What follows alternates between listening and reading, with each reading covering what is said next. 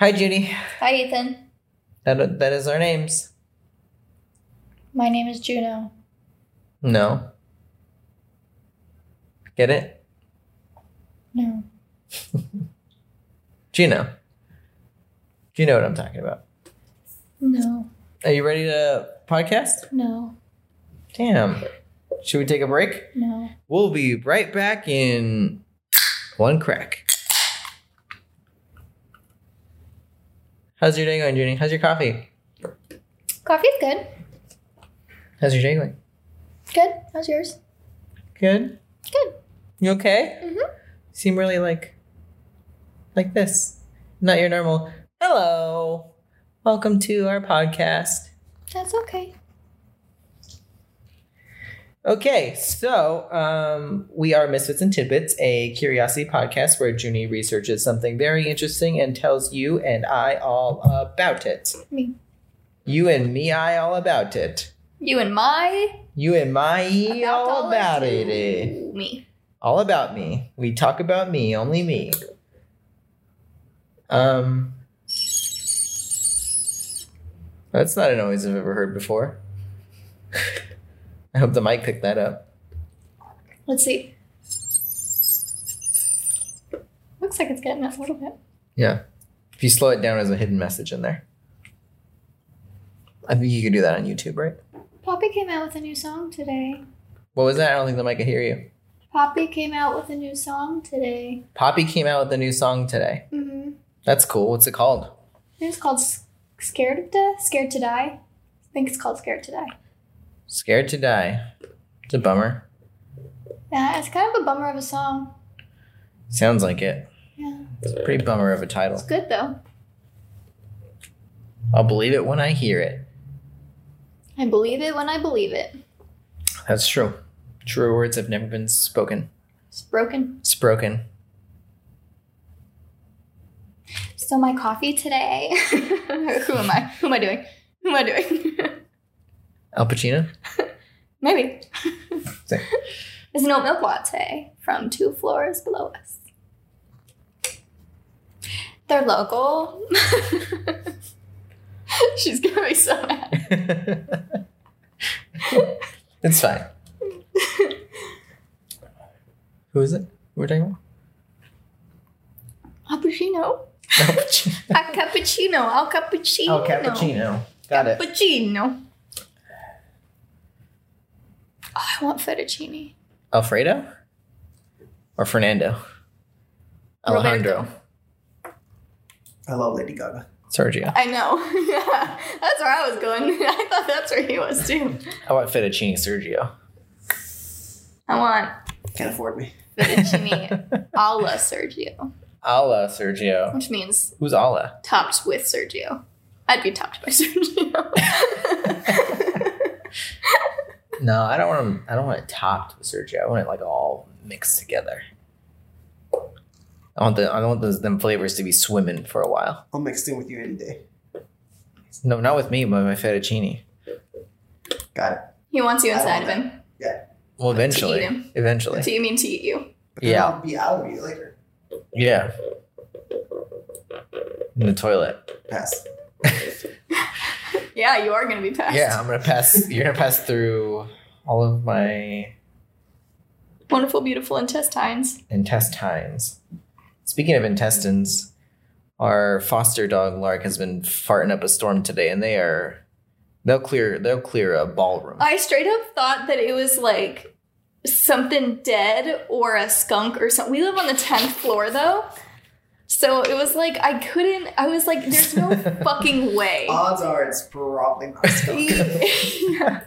I was like, and we're dead in the middle of the city. So there's he farted the other day, but I was taking him on a walk. So I caught a cloud while I was in the middle of. He was directly under my desk. And the first time it hit me, I was like, ugh.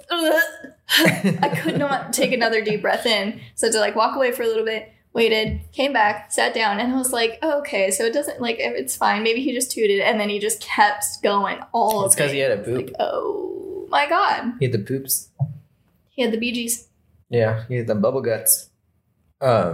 But yeah, it hit me the other day, and it was right before he pooped. So I was like, oh, that makes sense. He has to poop, because Scooby used to do that too. When Scooby would fart, he would have to poop. Or I mean, I'm sure he would fart other times. I wonder if there's a single episode where we haven't talked about farts or poop. I feel like we talk about farts and poop like all the time. Yeah. Well, isn't that what this podcast is about? Yes. Yeah. Have I missed it? Missed farts and tid poops. You're trying to think of something else? I thought you were. I was like, I was waiting for it. I was waiting for your version of it. I guess we're just sticking with mine. Miss farts and toot bits. Nice. They're good enough. We'll roll with that. Let's spend 5 minutes on this. Yes. Anyway, that's all I got on intestines and farts and poop for the day. Your day, though? How was your day? My day? It was okay. I did a lot of work. Did my job. That's it. I had a lot of meetings today. Nothing special today. Finished a project, kind of, almost. That's it. Decided I was going to erase the whole stencil I put on this wall and redo it, because I've stared at it for like a week, and I was hoping that I would be okay with the placement of it, and jokes on me, I'm not. So I'm going to erase the whole thing and redo it. You know, it's only like 7 feet by like 6 feet. It's not going to take a long time.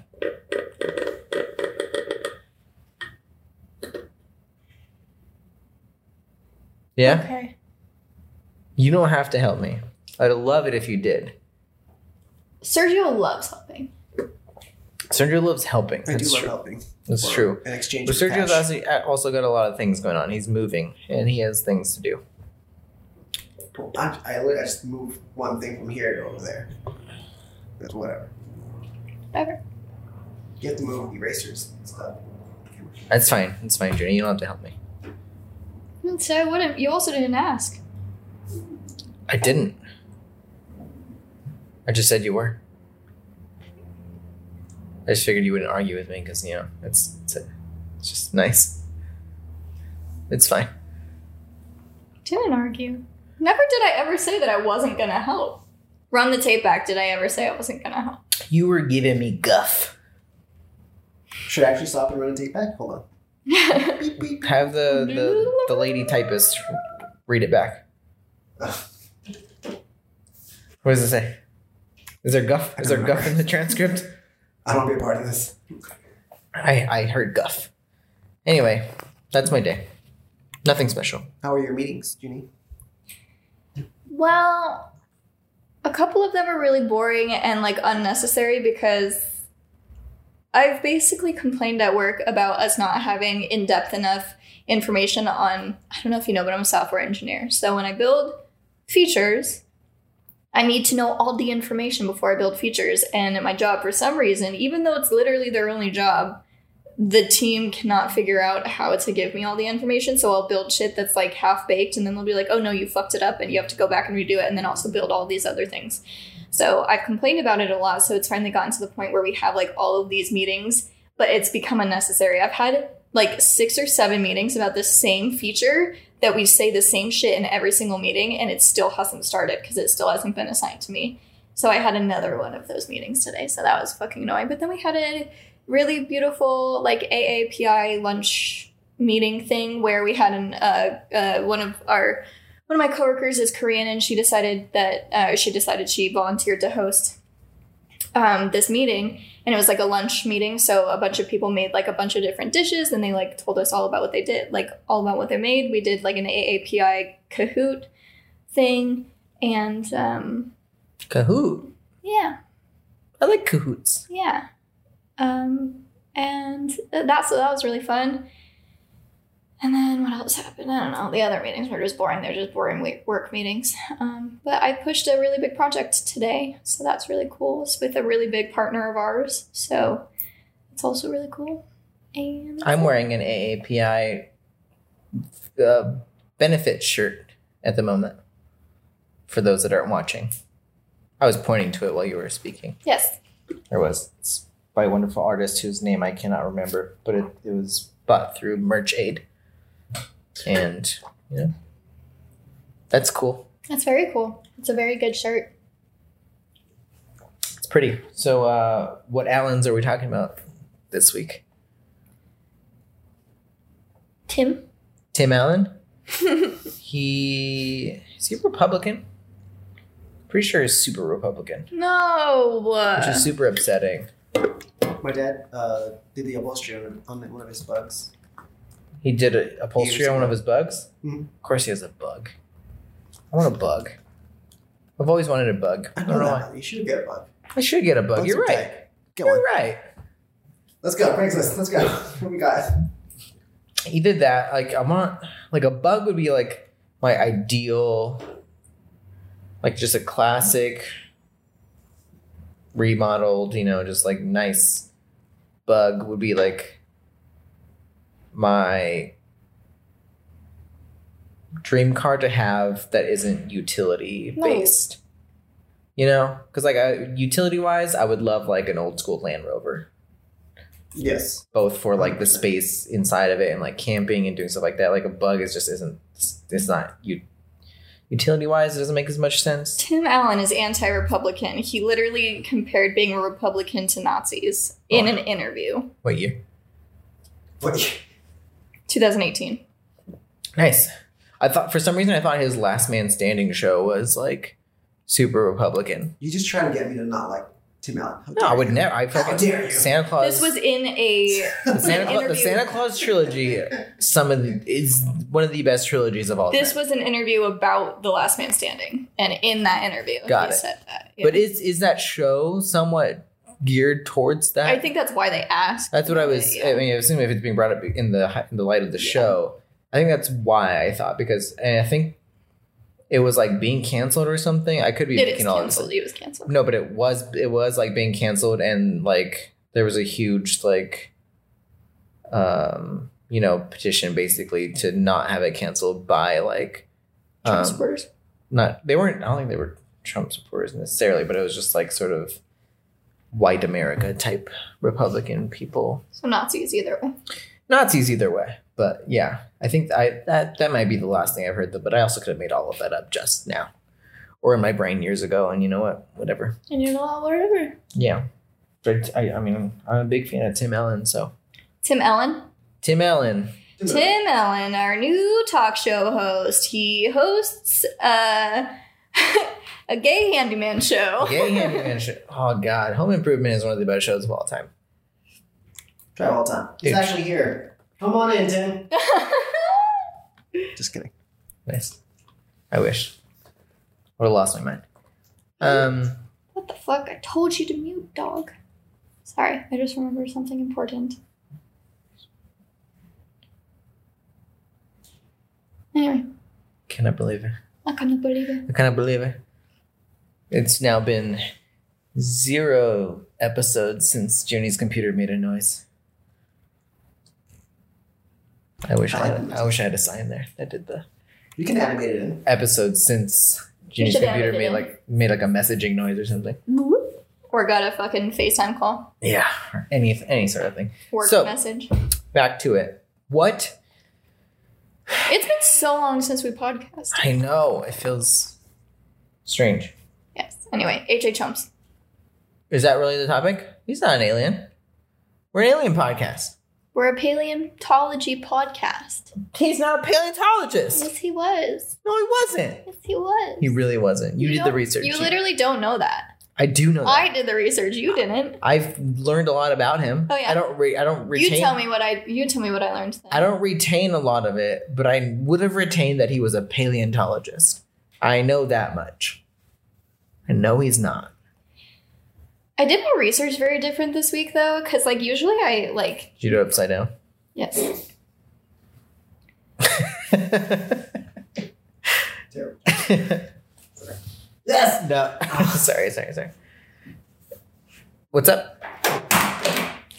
I usually write full sentences, which is, like, why I, like, read off the page mostly, but this time I didn't. I wrote, like, you know... like, born doing this and enjoyed doing this and blah, blah, blah, blah, blah. And just sort of bullet points to get your own I mean, your mind will fill in the gaps. Yeah, we'll see. We'll see. I mean, yeah. So that's, yeah, if it's all disjointed and stuff, please don't hate me and don't leave because I can make it better at some point. We would never hate you.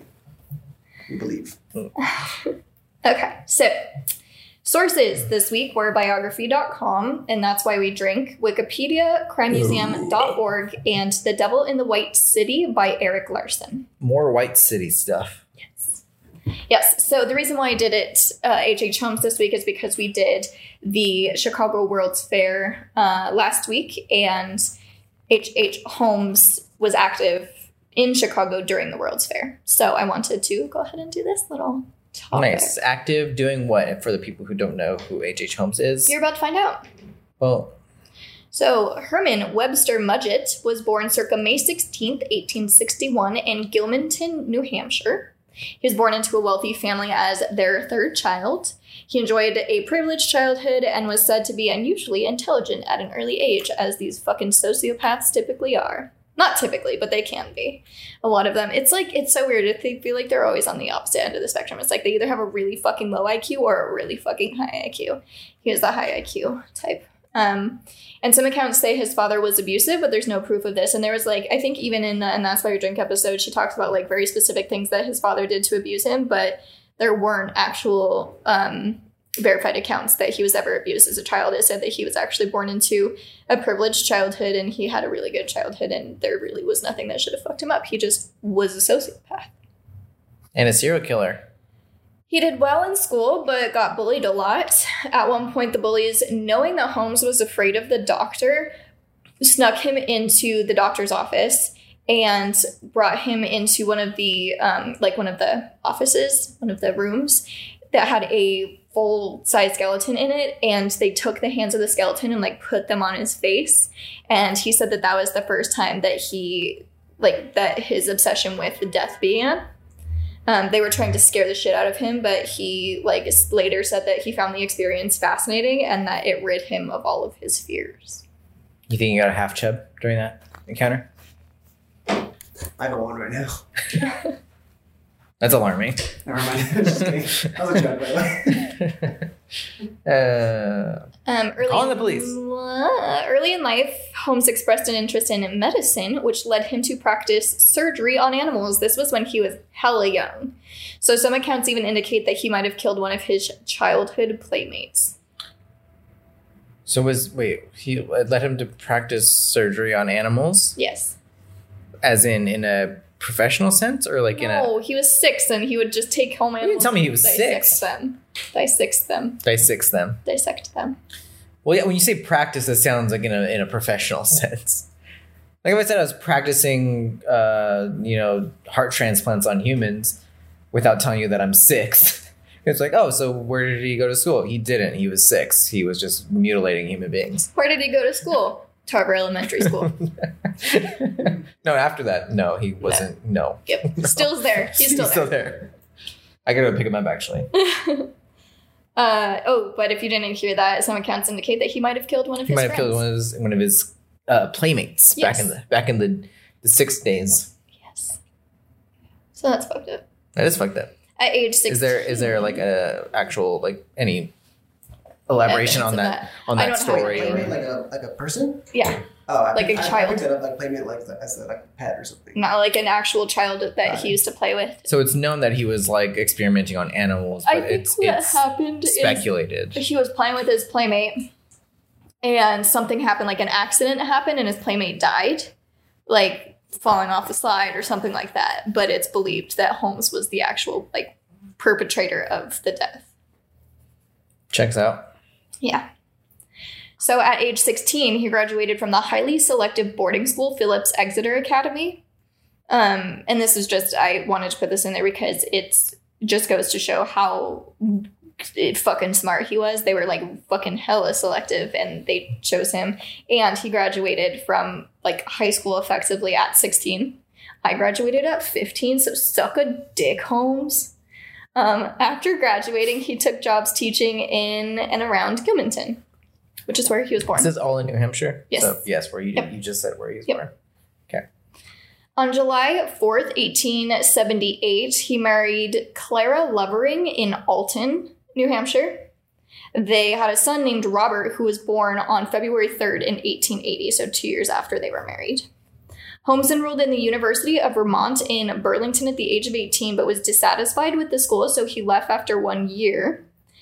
In 1882, when he was 21, he entered the University of Michigan's Department of Medicine and Surgery, where he was a mediocre student. So all of this stuff, going to this like really prestigious school and like, you know, kind of like growing up a little bit too young, he didn't really like make it in college. Like he did go to a college. He just like kind of dropped out basically because he just wasn't interested. And then he went to this medical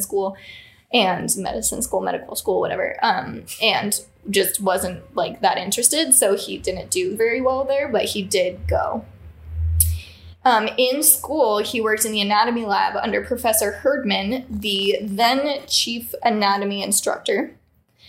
He apprenticed in New Hampshire under Nahum White, a noted advocate of human dissection. And years later, when Holmes was suspected of murder and claimed to be nothing but an insurance fraudster, he admitted to using cadavers to defraud life insurance companies several times in college. So what he would do is he would sneak into the lab and disfigure bodies, saying they died in accidents, and then he would claim the life insurance on them. It's so crazy to think, like, in stories like this and in like earlier years, how people would just claim life insurance on like bodies basically, rather than like lives, any documentation of like, right. Oh, I'm this person, I'm related to them. Oh, just like, wait. We have a lot of life insurance stuff coming up here. I know. But like, it's just so good. Like, I think this was one of the main stories where I've heard where I was just like, you just took a body and were like, I need his money. I need that money. They're like, oh, yeah, he's dead. I'll take it. We got it right here. Sure, stranger. Yeah, sure, stranger. You related? No. No. All right. Good enough for us. It's yours. In 1884, he was nearly prevented from graduating when a widowed hairdresser accused him of making false promises to marry her, which there's no additional information on that, but that's kind of fucking weird. I assume that, like, she had some affiliation with someone at the school or something, because like, why would some rando prevent him from graduating? Why would that have anything to do with him graduating? But he did finally graduate from the medical school in June of 1884. Shortly before his graduation, Clara moved back home to her native New Hampshire, as housemates described Holmes as being very violent with Clara. So they lived together when he was going to medical school, like on a campus type situation, like living situation. And a lot of people like described him as being like, he would berate her and be super violent with her. So she went home, but she said that she knew very little of him after this point. She just didn't really talk to him or anything. They never got divorced or anything. So it was just kind of a separation. But after Clara left, Holmes moved to Moores Forks, New York, where he was said to have been seen with a little boy who later disappeared. But when he was questioned about it, he said that the boy simply went back to his home in Massachusetts, and there was no investigation because they just kind of believed him and they couldn't prove otherwise. But Holmes fled Moores Forks, New York, very suddenly after he started getting questioned about the boy. Checks out. He ended up working odd jobs around the country for a bit and continued scams. That's kind of how he started making a lot of his money. So he would go to a city and buy a bunch of stuff on credit, and then he would sell it to make money, and then he would leave town. What Christine said, and That's Why We Drink, is he would steal credit cards. But this is the 1800s. There weren't credit cards. And neither of them said anything about it. But that's he would buy things on credit. And so he would just, you know, basically be using money he didn't have. What was credit like back then if they didn't have credit cards? I mean, credit cards are fairly new. Like my grandparents didn't. No, I know. But I'm asking what did credit look like back then? I think it was just paperwork. Like, balancing your checkbook was all paperwork and stuff like that, you know? Checks. Yeah. Those ancient things. Yeah, still have to fucking use them, though. Yeah. But checks would bounce. Yeah, it's just... Like, credit... I want to know what credit was like, I guess, because... Don't checkbooks usually go to, like... checking or savings accounts. They do, but that's all paperwork too. You didn't have an actual account or anything. Yeah, so it's the exact same premise. Got it. So I think, honestly, I think you might have been able to write checks for your credit account. Hmm. Yeah. Interesting. Yeah. Never really thought about it. Yeah. So he would buy a bunch of stuff, sell it to make money, and then leave so he would never have to owe money, basically. God, crime was... so easy. It's the way to go back then. It truly was. If you weren't a criminal, what the fuck were you doing? Like, you're a sucker. Honestly, at this point, like, I'm on his side like an anti-capitalist king right now. But we're about to get into the reasons why he is not such a good guy. Yeah, he's not great. Yeah. So... yeah. He wound up in Philadelphia, where he had a very brief job at a hospital. It was like only for like a couple days, but he quit because he got bored with it or just like wasn't interested in that job. So he ended up getting a steadier job at a pharmacist in a drugstore, or as a pharmacist in a drugstore. Excuse me. So while working there, a boy died after taking medicine that was purchased from the store. But Holmes denied having any involvement, but he immediately left after the child's death. I love this dude's just like, me? Never. I'm out. Yeah, exactly. And also, like, they can't track you or anything. There's no paper trail. There's just nothing. Just over and over. He's just doing this all over the whole East Coast at this point. Yep. Just like, wait, who, me? I gotta go. And then he just leaves. Yeah. And they're like, well, fuck, we missed him. Yep. We're never gonna catch him now. It's just fucking wild. And like, they didn't do anything to like pursue it at all. Like, even if they like wanted to, they kind of couldn't, but no one ever did either. Yeah. I mean, I think it's a decades of people like saying like, I think we can do a little bit more to get to where we are now. And then we just found out we kind of made little steps here and there to be able to make sure people don't get away with the simplest of crimes. Yeah. Make sure that people can't just leave a city and be like, fuck it, honestly, it's gone. I feel like, I think about this all the time. Like, people had to figure out that windshields were necessary, and people had to figure out that seatbelts were necessary because when they first made cars, those weren't things that people were thinking about. They're like, we want to put something on wheels and have it go electronically. It's the whole thing of like, if you see a sign that says you can't do something, there's it's like because there's a story behind it. Like, someone did that thing and they're like, you can't fucking do that. Yeah. It's the same way. It's like all like these, their car laws and stuff where it's like you have to wear a seatbelt. You like. Cars have regulations where you have to have a fucking windshield. Obviously, you can't sell a car without a fucking windshield. Right. Or, I mean... if you have a cracked windshield, you get a ticket. Like... because I'm sure at one point somebody's windshield shattered and, like, they died or something fucked up happened or whatever. Yeah. But you get it. I get it. So, before relocating once again, this time to Chicago, Herman Webster Mudgett renamed himself Henry Howard Holmes to avoid any possibility that he might be exposed of his prior scams in all of the various places that he had already committed them.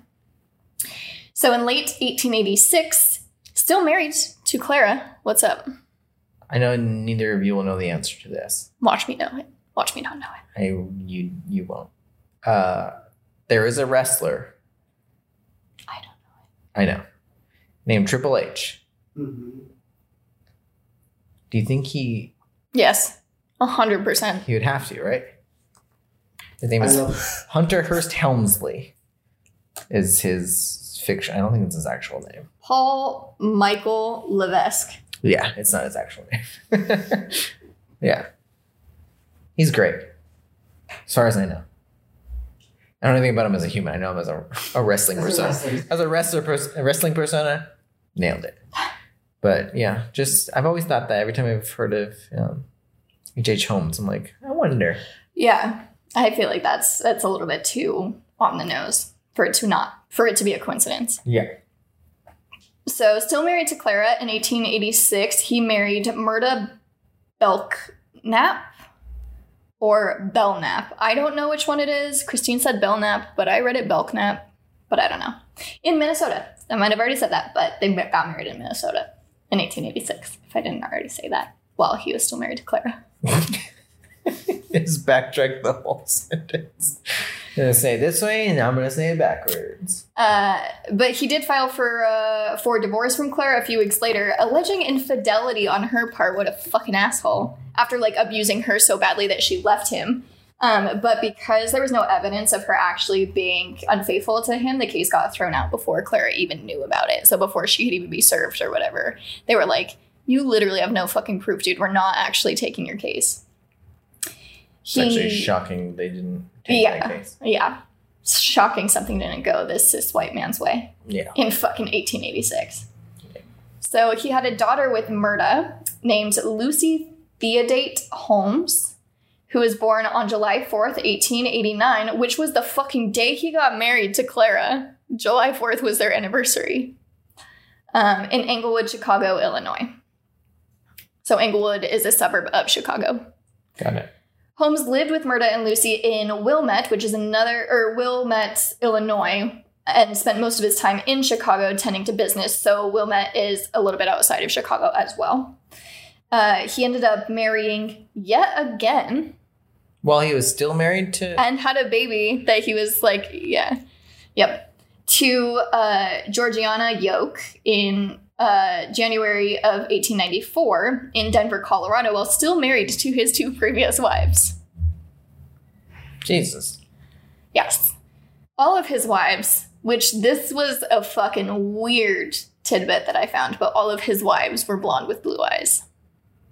That makes sense. Ugh, I hate it. It's not great, but it makes sense. He obviously has a type. Yeah.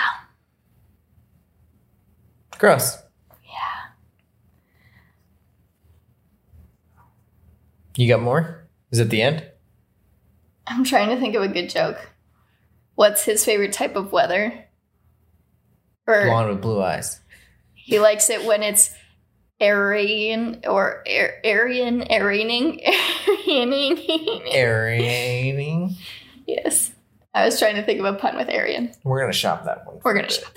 Okay, anyway, so Holmes you didn't hear that. Arrived in Chicago in 1886. He came across Elizabeth S. Holton's drugstore at the northwest corner of South Wallace Avenue. Did he marry her too? Wallace Avenue, excuse me. No, and West 63rd Street in Englewood. He does, I think he gets married once more. No, he doesn't, but he gets close. Maybe he does. We'll get there. No, he doesn't. Sorry. We'll figure it out. Okay, anyway. So, he got a job at her drugstore. He was a very good worker and told the Holtons that he would pay them $2,700 a month to buy the drugstore. He would, like, take it off their hands, and then just to pay them back, he would pay them $2,700 until he, like, fulfilled his debt, basically. And he ended up making money, not just by selling drugs at the pharmacy, but by selling water he claimed would heal the sick. Ah. It was just tap water. Classic. Tap water salesman. Classic snake oil salesman. Tap that ass water salesman. Hey, if someone said I could tap that ass by drinking this water, I probably wouldn't buy it. So fucking stupid. Yeah. But anyway, people in the fucking 1800s were fucking stupid. They still are. Still are, but they were fucking people stupid. Still buy tap water. It's true. They do. Yeah. Yeah. Many alleged that Holmes killed Elizabeth and her husband, but these allegations were untrue, and the Holtons lived well into the 20th century. So what people were saying, which is what I thought was weird, I, like, in hearing this story, thought that the Holtons were really old and that Elizabeth Holton's husband was dying. And she ended up giving Holmes the pharmacy because her husband was dying. And then once he finally died, Holmes kind of took advantage of Elizabeth and started, like, stealing money from her and, like, started taking full advantage of her, and then ended up killing her as well. So that's, like, the story that I've heard, but there's no evidence that he actually killed them, and there's evidence that they survived into the 20th century. Got it. He purchased an empty lot across from the drugstore, where construction began in 1887 for a 2-story block-long mixed-use building, with apartments on the second floor, retail spaces on the first floor, including a new drugstore. So he moved the drugstore basically across the street. A creditor of Holmes named John DeBrueil, D-E-B-R-U-E-I-L, DeBrueil, Sure. I got nothing. He died of apoplexy on April 17th, 1891, which is like basically dying of stroke or aneurysm. But people think that Holmes is the cause of that. What did he die of? Apoplexy. Is that... Sorry, it's completely unrelated. Is that the word that Oscar tells Erin to play in The Office when she's playing Scrabble on her phone? And he's like, I will have apoplexy. Apoplexy. Right? Maybe that's what it's called. Yeah. That's why when you said that, I was like... I don't know. But I never, I never thought about what that word was that he was saying, because I was like, he's just the smartest person in the room. So I was like, it's a fucking big word that I... Actually? I think that's right, yeah. But yeah, he's like, I'll have apoplexy if you... That makes sense. He would like have a stroke if she didn't play the right word. It makes sense. Just, yeah. Sorry. Go on. So, yeah, a creditor of Holmes died of... What did you say? Apoplexy. Apoplexy on April 17th, 1891 in the drugstore. And it's unknown if Holmes was involved in his demise, but a lot of people speculate that he was. Well, yeah, if a lot of people are going to die around this one person who also for sure killed people, it's like everyone's going to speculate. Like, okay, we just didn't see it early on. Right, exactly. Everyone that died around him, not a coincidence. Right. He called the hotel was called The Castle and the World's Fair Hotel. The Castle because it was so grandiose, and the World's Fair Hotel because it was obviously used as a hotel during the World's Fair. So two of the earliest victims of Holmes at the hotel and who were known were Julia Connor and her 6-year-old daughter, Pearl. Holmes had an affair with Julia, who was the wife of the jeweler who had a store on the first floor of the hotel, and involved her in his business schemes. So they had a personal and a business relationship. Her husband found out that they were having an affair and that Julia had gotten pregnant by Holmes. And instead of doing anything to like get back at them or anything, he just left her with their daughter and her pregnancy. And Holmes said that he would marry Julia, but she would have to have an abortion first. And he said that he would be the one to perform the abortion for her. So he took her to his abortion room in the hotel. Because doesn't every hotel have one of those? And he obviously ended up killing her during this abortion that he performed on her. On purpose? Yes. So she and her daughter disappeared around Christmas of 1891. And during his life, Holmes alternatively, so he like went back and forth on this, but he would deny killing Julia and then confess to accidentally killing her while performing the abortion, but it's still unclear what actually happened to her and her daughter Pearl. But they were his earliest victims that were of note and were proven. Whether or not he accidentally killed Julia. Yeah. Pearl was not an accident. Yeah, or, I mean, he could have sold Pearl for money or whatever. Like, it's not clear if she died or whatever, but they believe that she was killed. So over the next 2 years, Holmes may have murdered Emily Segrand, Minnie Williams, and her sister, Annie, or Nanny Williams. Nanny was the nickname. Both Emmeline and Minnie appeared to have had personal and business relationships with Holmes when they disappeared. So the same thing where they were sleeping with him or had a romantic relationship or whatever with him, but also helped him with his like schemes and stuff. He told Minnie that he would marry her and that she should sign over some property that she had in Texas to someone named Alexander Bond, which was just an alias of H.H. Holmes's.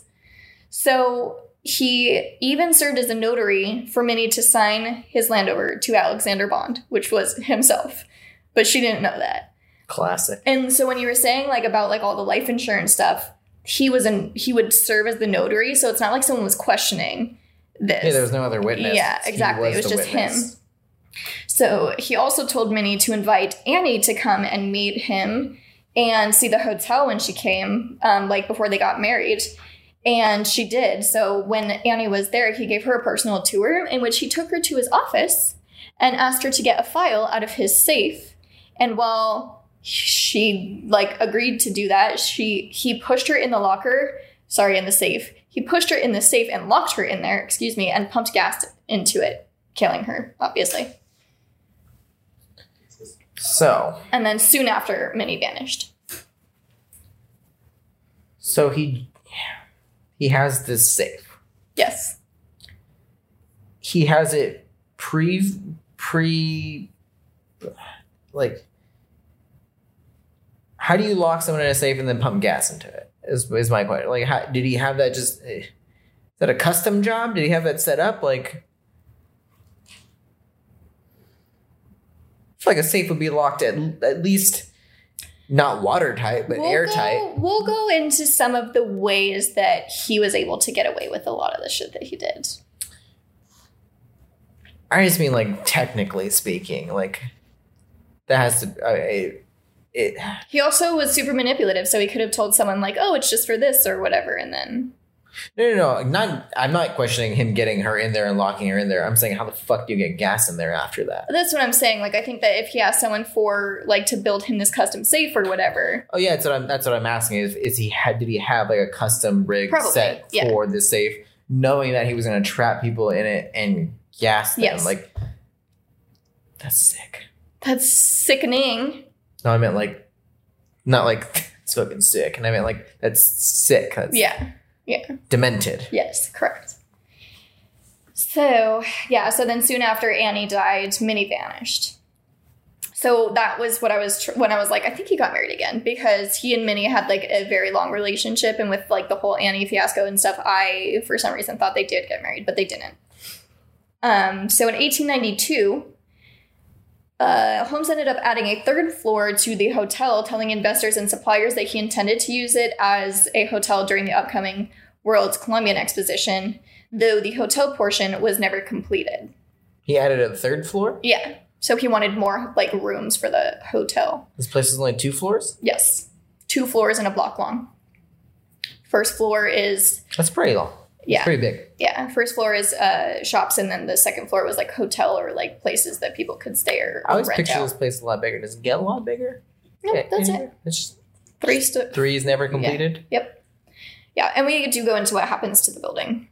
So in 1892, the hotel was somewhat completed with 3 stories and a basement. The first floor was the storefront. The second story consisted of his elaborate torture rooms, which was actually what he was building when he first started building the hotel. And these torture rooms contained a chute that led to the basement. And the third floor held more apartment rooms.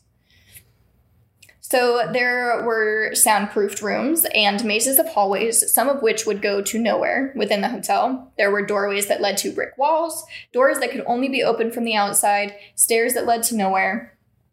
And many of the rooms were outfitted with the chutes that would drop to the basement, where Holmes had acid vats, quicklime, and a crematorium to dispose of his victims' bodies.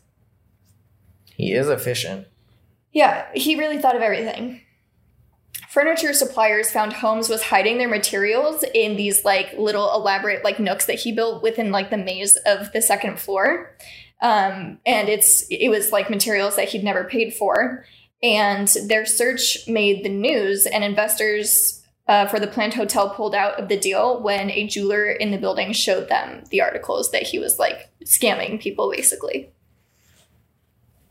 Which kind of makes me think that that's probably an added reason why the third floor was never fully finished. Yeah, it probably wasn't funded, or, I mean, a lot of the contractors and, like, builders that were probably being funded, but yeah, they were pulled from that project. Yeah. So during an inspection, rooms were found with hinged walls and false partitions. Rooms were linked with secret passageways and even airtight rooms that were connected to pipelines filled with gas, which Holmes used as gas chambers. Dick. So not only as safes, but full fucking rooms were used as gas chambers. Actually, Jenny, can you get me something from that fridge that is totally not a gas chamber? Yes. Our intern can. Oh, no, I was. It was just a joke. I don't know. Gotcha. I mean, I do need a beer, but like I also understand you were going to push me into it. Yeah, I was going to push you into it and then gas you, but I wasn't going to do that because it's definitely not. No one pushes me. Fucking puts his ass out. Thank you. I actually do have to pee, so when we can hit a... Let me just finish this one. Yeah. And then we can hit a break. I was going to grab a beer during our next break. I was just joking that I was going to shove you into there and gas you, but I would never do that to you. Okay, so... Okay, so I'm going to stop here. It's a couple of bullet points, but we'll get there. Okay. So, during an inspection, rooms were found with all that crazy stuff. And upon inspection, it was found that there were scratch marks on the inside of the doors. Yuck. And on the inside of his office door, there was a footprint. Holmes would use the chutes to deliver the bodies to the basement, obviously. And once there, he made use of surgical tables and an array of medical tools to dissect them before selling their organs and bones on the black market to medical institutions. He also had a secret room that was sealed by solid brick that could only be entered through a trap door in the ceiling. So he would lock people in there to die of hunger and thirst and then just like look at them through the trap door. And he did this just to experiment with how long people would last. That's fucking psychotic. Yeah. Another thing that just like with, I mean, not crime related really, but like this is a crime that he did, but just like being able to sell like bodies and bones to people and no one's gonna be like, where'd you get this person? Yeah. So you got bodies, we buy bodies. Well, I feel like if you're like buying in the black market, like it's part of the deal of like not asking. Yeah, I don't think it's a black market. It's like he's. It is. Oh, it said bones on the black market to medical institutions. Yeah. Well, why are medical institutions on the black market? It's cheaper. Yeah. And like a lot of people, like you can't get cadavers very easily, I guess. But yeah. Anyway, so, this is my last bullet point before we'll stop. So there was also an alarm system attached to each of the rooms that would let Holmes know when people would go in and out of their rooms. And he would track them to make sure that no one was wandering around the hotel and like wouldn't find things that they shouldn't be finding and stuff. So we'll stop there and then we'll come back with a little bit more detail on the crimes and the hotel. Sweet. Can't wait. And we back. Okay. So. Oh. You didn't do your classic. I know. I like to be unpredictable. You just want to go play Dead by Daylight. You're just trying to rush us. I need this, I need that, and we're done. Bye. Damn.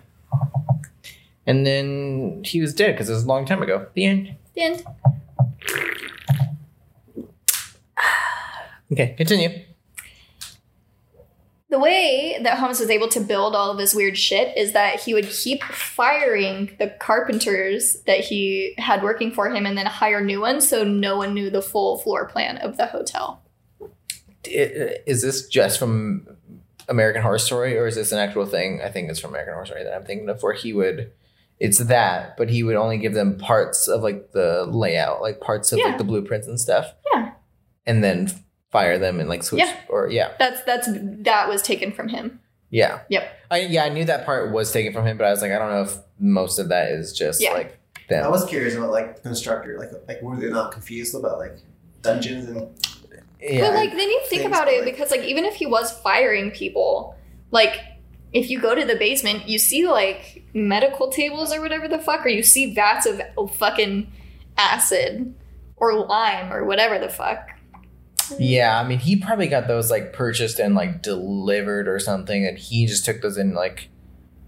I don't think, like I think the rooms were built, and then he, like, you know, furnished them with the stuff afterwards, probably. Yeah. But, like, somebody has to, like, build in the cremation thing. Yeah, exactly. Maybe he just used, like, a pizza oven.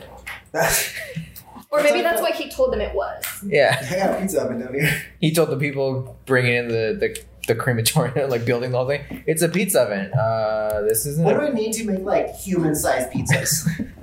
I want to make Chicago's largest pizza. Is your laptop dying? Yeah. Okay. Oh God, it's like I have a story. That's how I felt like with like when I watched Batman and he makes his Batcave. Like he doesn't build it, right? Like, who built it? He didn't make the Batcave. Well, yeah. It's just the cave. Right. But the nice. Nice. No.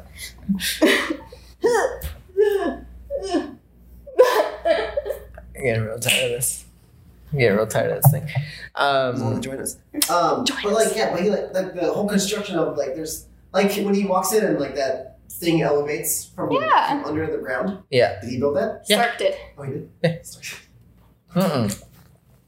You have time for that? I mean, that's what I'm saying. Like, yeah, like who? There's no way like these people. He's got a lot of hush money, though. That's true. He's got that hush money.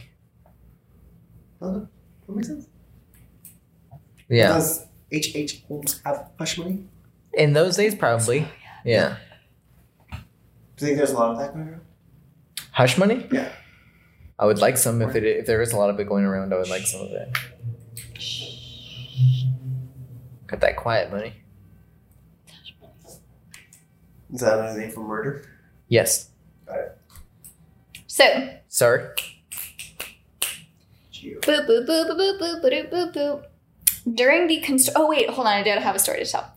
I have a friend whose dad has a friend who is a crematorier. He cremates bodies. And like whenever like they're hanging out, he like if he says like if my friend's dad says something stupid, his friend will be like, "What, you weigh like 225? I'd say probably like 3.5 hours burn." Like and you just like estimate or whatever. It takes that long to burn. No, that was it. That's funny. Yeah, that's good. Yeah, it's very funny. I think. Anyway, so during the construction. Holmes became close with a carpenter and scam artist named Benjamin Pitezel. He used him as his right-hand man. That is the name of a fucking scam artist. Yes. Heard one. Was that always business card? Carpenter / scam artist. It's like, you're my Jesus. Guy. Jesus. He used him as his right-hand man to help with scams in the completion of the hotel, because that's literally what he specialized in. He required all of his employees to take out life insurance policies for which he was the beneficiary. Classic move. It's 101 right there. I think I say it. If my employer said that, I'd be like, yeah, that makes sense. Yeah. Sure. Yeah, okay, I think I do. So during the 1893 Columbian Exposition, so the World's Fair, Holmes opened up his home as a hotel for visitors. Unfortunately, many guests did not survive in what became known as the Murder Castle. So it went from being known as the Castle to the Murder Castle. Aptly named. Many of these victims, no one knows for certain the total number, were women who were seduced, swindled, and then killed. Holmes had a habit of getting engaged to women, only for his fiancées to suddenly disappear. How fucking good-looking was this guy? He wasn't. At least I don't think he was. He killed them after... This guy's pulling fiancés and wives, like, left and right. He's just... It's a different time back then, you know? It's just, like, being married was, like, the pinnacle of life. And he's offered it. That's fair. He's not great, but he's not bad. Oh, my God. Meghan Markle is related to H.H. Holmes. Anyway. Sick. Another tidbit. How old was he around this time? Do you know? Any chance? Early 30s. Yeah. Cool. Yes. He was 31. Hell of a mustache. I think something like that.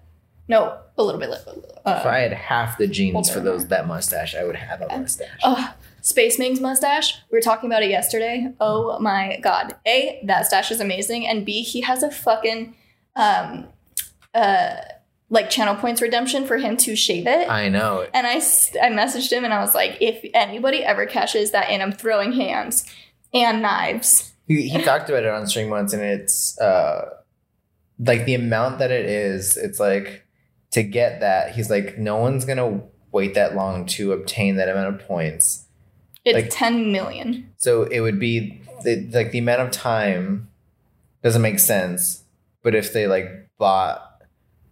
Because you can, like, buy or something. Like, they can pay to do whatever. Like, there's another option rather than, like... So he's, like, I would do it for the amount of money it would take for like whatever, like, so it's like equivalent to a certain amount of money. He said he wanted to make it like a channel, like a community thing. So it probably, he was thinking about changing it to bits, which you do buy.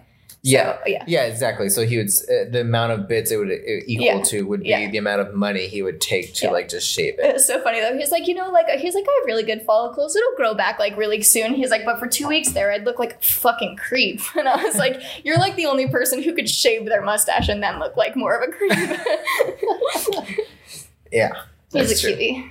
There was sorry, there was like this, I think it was a TikTok or Instagram video or something of this. Like there's one of the filters that removes your beard. And then this girl was doing it to her boyfriend and he like got back in the car and she was just pointing at it and she was just dying laughing. And she was just like, don't ever, like, don't. And she couldn't like just say anything. She just kept like laughing. And he was like, what the hell's happening? What's going on? I saw that.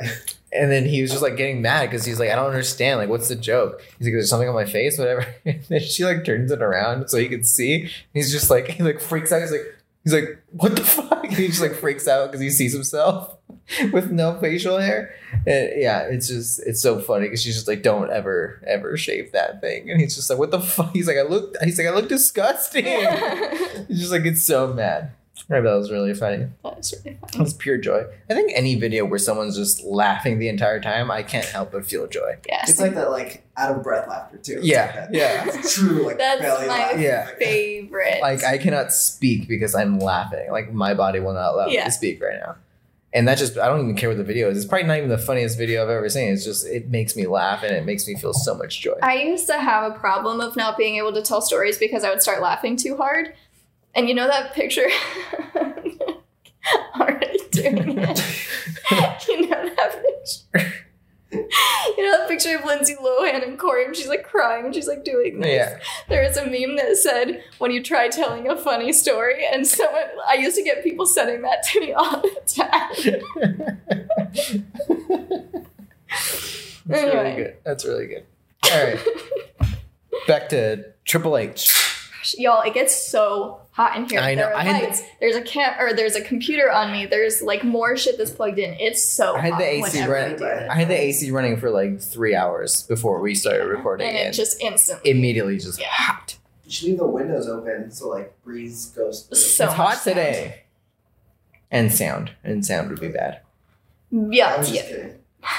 So bad idea, dude. Holmes had a habit of getting engaged to women only for his fiancées to suddenly disappear, and he would kill them after controlling or securing the control of their life savings. Other victims were lured there by the offer of employment, and people in the neighborhood eventually reported that they saw many women enter the castle but would never see them exit, which is like, if you're able to notice that, because that's how many fucking people are going in and never coming out. That's fucked up. Yeah, and back then people had less things to do and preoccupy their time. So, of course, they were just watching the front of hotels, seeing who goes in and goes, oh, yeah. And it's like they were at the World's Fair. They were people watching. So it's like they were just fucking there chilling and, like, watching. And then... Like, thinking about it now, though, it's like, I have fucking time to notice who's going... Like, our building, of course. Like, the buildings that we frequent in and out of, of course, I, recognize who goes in and out all the time. Right. But not, like... Yeah, like, hotels was, like... different people every day, and it's like a hotel for like the biggest event in the world. Yeah. So I guess that makes sense. Yeah, it's wild to recognize that. There's this really nice guy who lives in our building who I've been in the elevator with twice, and I forgot his name the first time. I'm 99% sure it's Perry, and it's like the least Perry-looking person in the world. He doesn't look like a platypus? No. Or a pink dog. Maybe he just has to put the hat on and then you recognize him. Maybe, yeah. I think that's what it is. Anyway, so yeah, the basement was designed as Holmes' lab, as we kind of discussed. It had a dissecting table, a stretching rack, and a crematory. Like for taffy? For cracking the back. For cracking the back? Can I crack that back? Sometimes he would send the bodies down the chute, dissect them, strip them of the flesh, and sell them as human skeleton models to medical schools. In other cases, he would choose to cremate or place the bodies into pits of acid. So in addition to all of the profit that he was making from these women and the various ways he was obtaining it, life insurance policies, getting their life savings, all of that really fucking horrible stuff. He was also fucking selling their bodies to medical schools and profiting off of them. Like, I know we already talked about that, but to really drive that point home, I would like to just talk about how fucked up it is. He was all about that cash. I mean, I'm all about that cash too, but fuck, dude. Would you murder me and stretch me out like Laffy Taffy? Not you, but I'm not saying I want to just murder someone. I'm sorry for my life. Like a Laffy Taffy. That's not it. That reminds me of being like 7 years old in the backseat of my older sister's car. It was a Toyota Corolla, and she would play her music so she's the person who plays her music so loud that it vibrates the whole fucking car. It sounds like absolute I used to shit. Think that I would like break. Yeah, exactly. I thought my teeth were gonna break. It's horrible. It's a bad noise. So through it all, Holmes traveled throughout the U.S. committing insurance scams with his accomplice Benjamin Pitezel. So in addition to like doing all this work from the home front, he was also traveling around and just, you know, being a fraudulent piece of shit. So once the World's Fair had ended, Chicago's economy was in a slump. So Holmes abandoned the castle and focused on his insurance scams, committing random murders along the way to make money, kind of doing the same insurance scams that he was doing, where he would claim life insurance on these bodies. He abandoned the castle? He made his way to Texas to live on the land that Minnie had signed over to him when he was Alexander whatever. Like when he was the notary to like sign over the land to. Alexander Graham Bell. Yeah, to that alias of his. So during this time, when he was in Texas, Holmes stole horses from Texas and shipped them to St. Louis. And he would sell them, making a fucking fortune.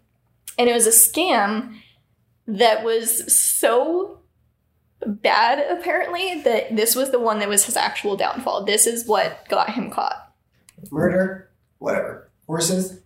I mean, that's where I draw the fucking line, partner. I mean, he was stealing from Texas. Yeah, it's true. You can steal horses from Texas. True. It's like stealing angels from God. Yeah. Look what happened to Satan. He didn't, yeah, he sold horses. He didn't, like, steal them. They, whatever. They followed him.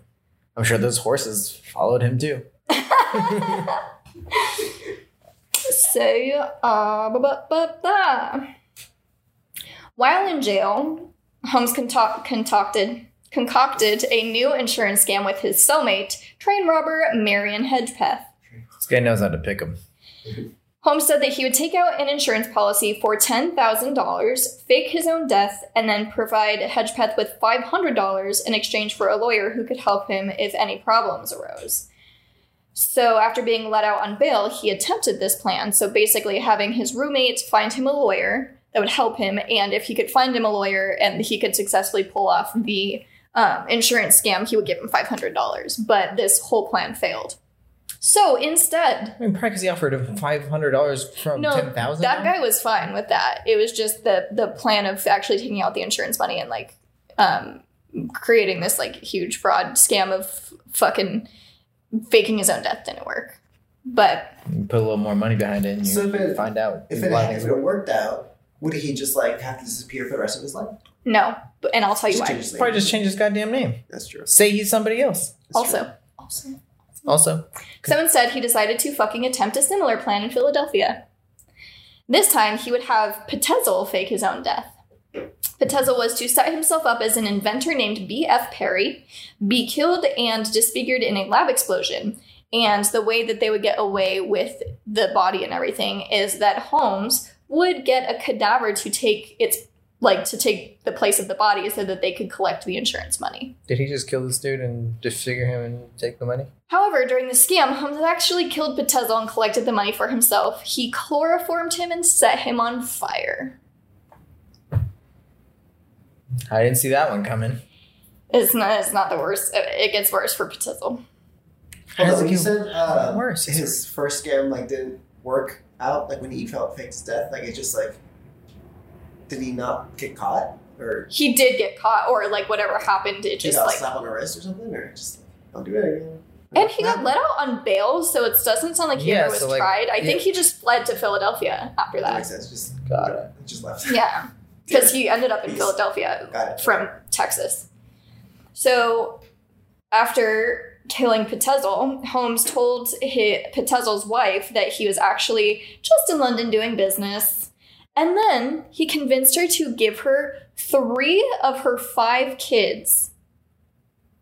He was like, you know, your husband's going to be gone for a while, so I can take care of your kids for you. Can you just give me these 3 and you can just take those 2 and it'll, like, you know, take a lot of the worry off of you and you can just focus on these kids and I can help you. I can help take some of the load off.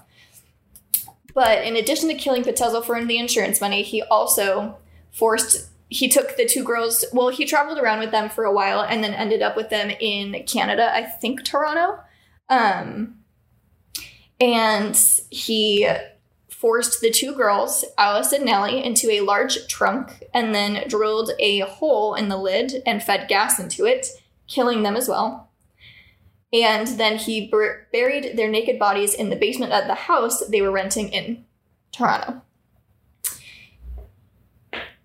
Real piece of shit. They said that when they found Nellie, I believe, I'm 99% sure it was Nellie, her feet were cut off. And it was because she had a club foot and they thought that he cut her foot off or her feet off to make sure that she wasn't identifiable as Nellie. But that's kind of a quick way to identify her as Nellie. Then he fled to Indianapolis and bought drugs at a local pharmacy to kill the boy, Howard. He cut him up and burned the remains. His bones and teeth ended up being found in the fireplace of the home that Holmes was renting in Indianapolis. Also, it's like really interesting that someone who's willing to cut someone up will buy drugs to kill him.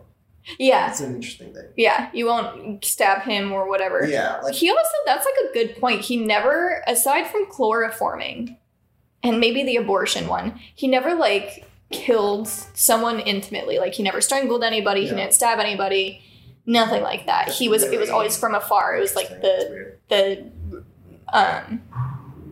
gas chambers and stuff like that. Very like impersonal. The having them starve to death and stuff. Very impersonal. Fucking coward. Yeah.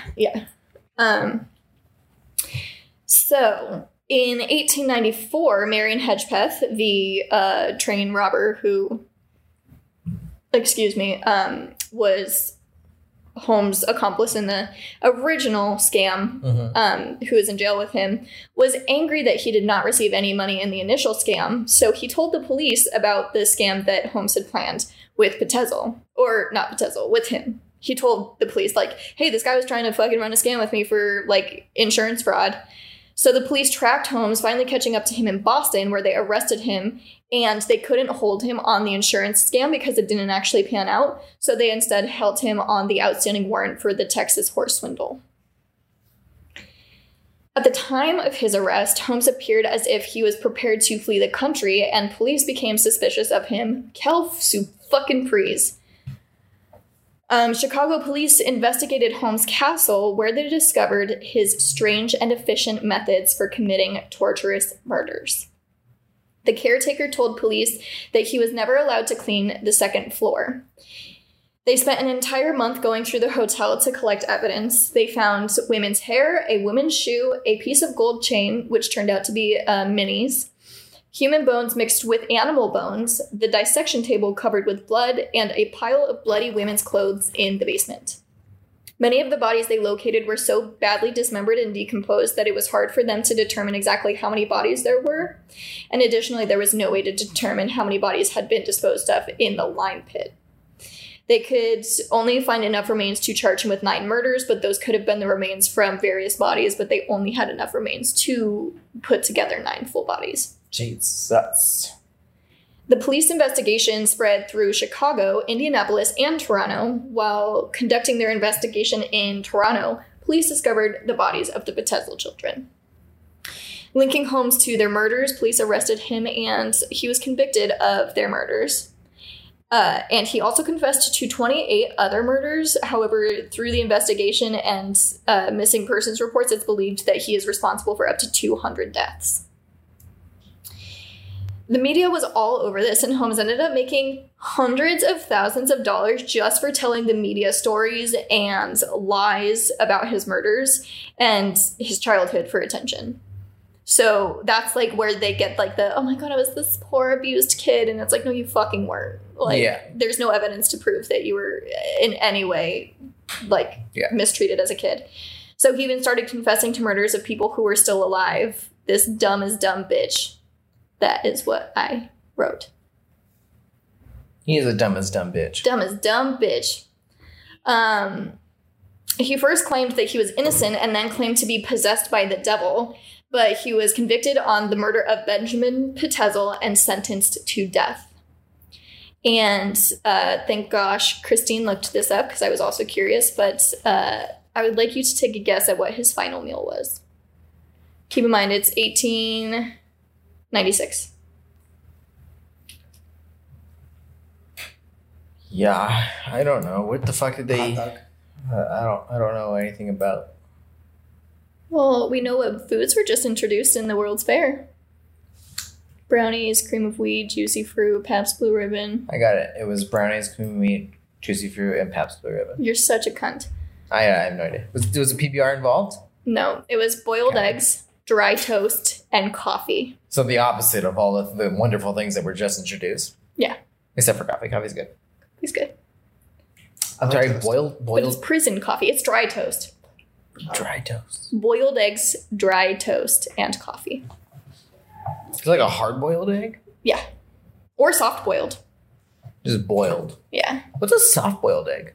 You don't boil it for as long, so it's runny in the middle. That's like the way that you do, like, if you watch, like, Call Me By Your Name or whatever, and they have the little egg cups and then you do it with the back of the spoon and you just peel it back. Disgusting. Yeah. Filthy. And it's all runny in the middle? Filthy. Yeah. Yep. Pass. No. So in May of 1896, one of America's first serial killers, H.H. Holmes, was hanged. It took him 15 minutes of twitching and then 20 minutes for him to be pronounced dead.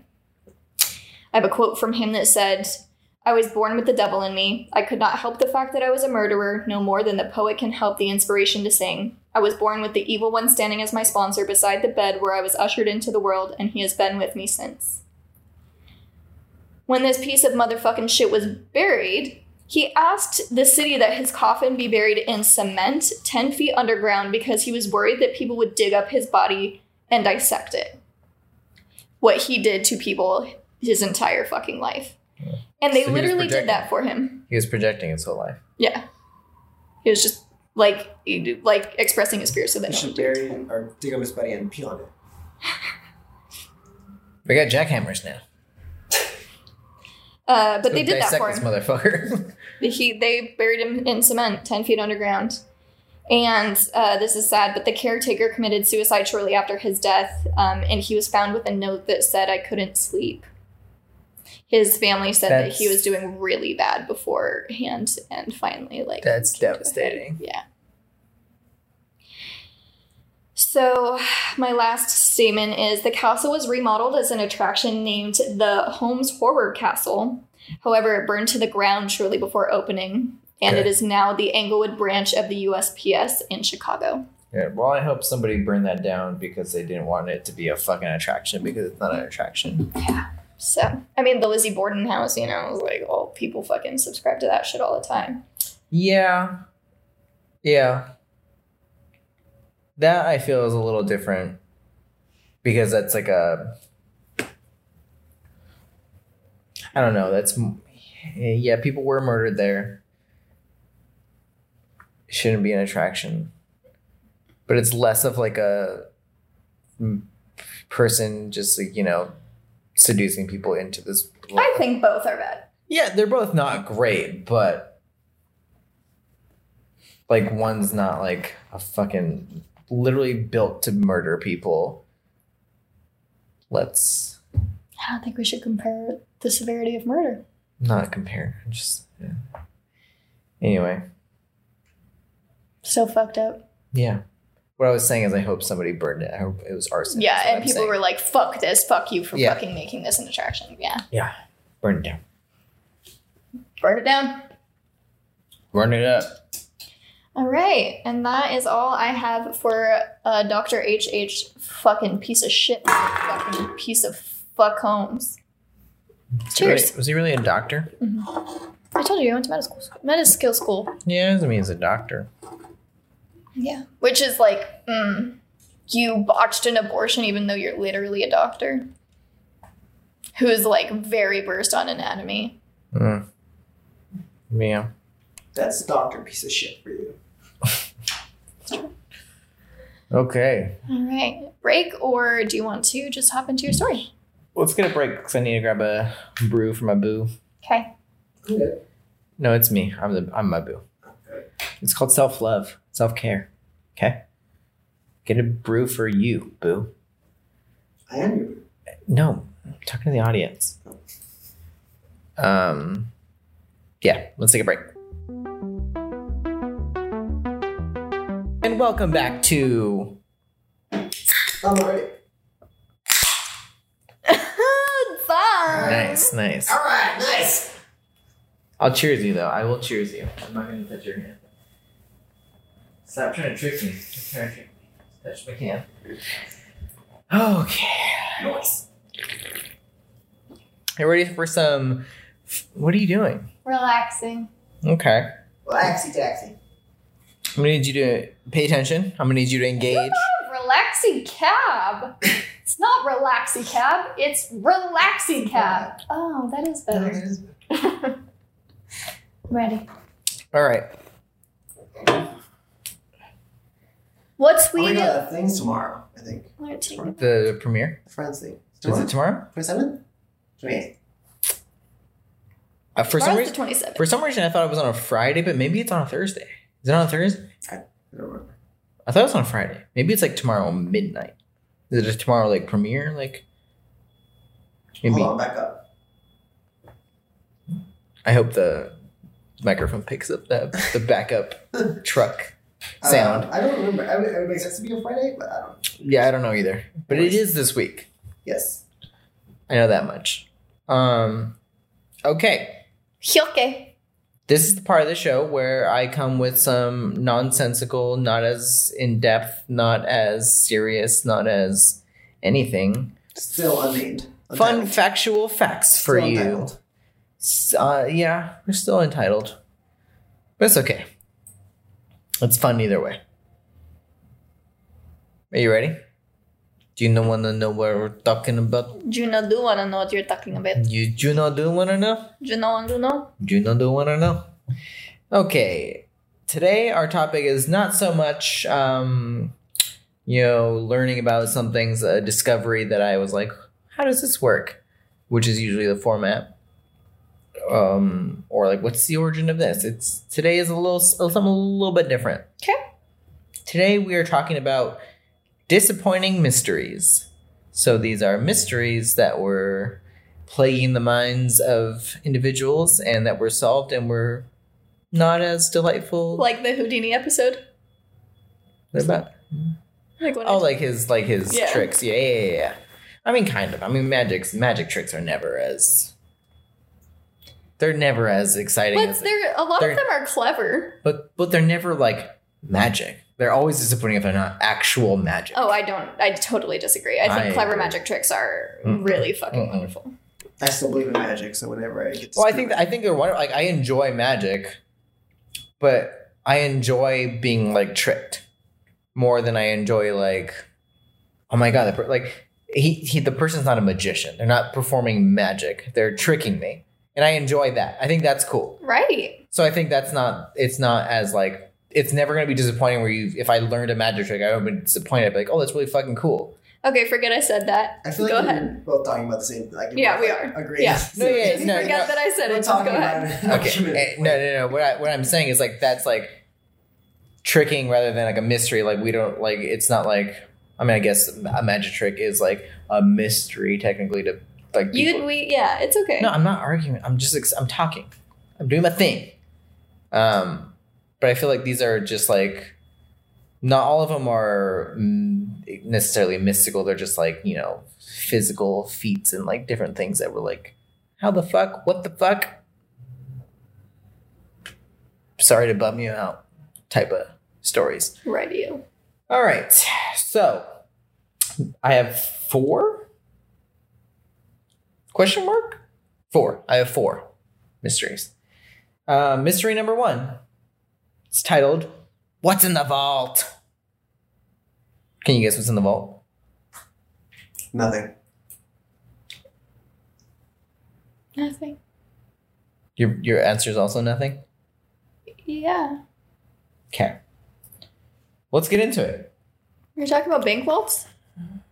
Not in general. I'm talking about a very specific vault. Oh. Yes, it's H.H. It's H.H. Holmes. H.H. Holmes. It's Holmes. Holmes. Holmes. So let's get into what's in the vault.